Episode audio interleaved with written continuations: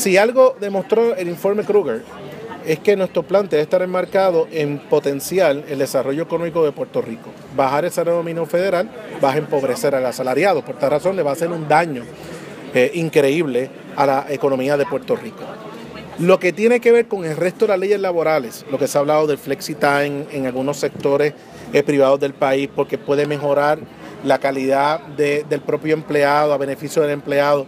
Eso yo no lo descartaría, pero se tiene que discutir en una mesa amplia. Este tipo de temas es el que tú tienes que unir a agrupaciones como Juntos por Puerto Rico, que tienes en una, misma organización líderes laborales, tienes los presidentes de las organizaciones eh, empresariales en Puerto Rico, eh, tienes al tercer sector.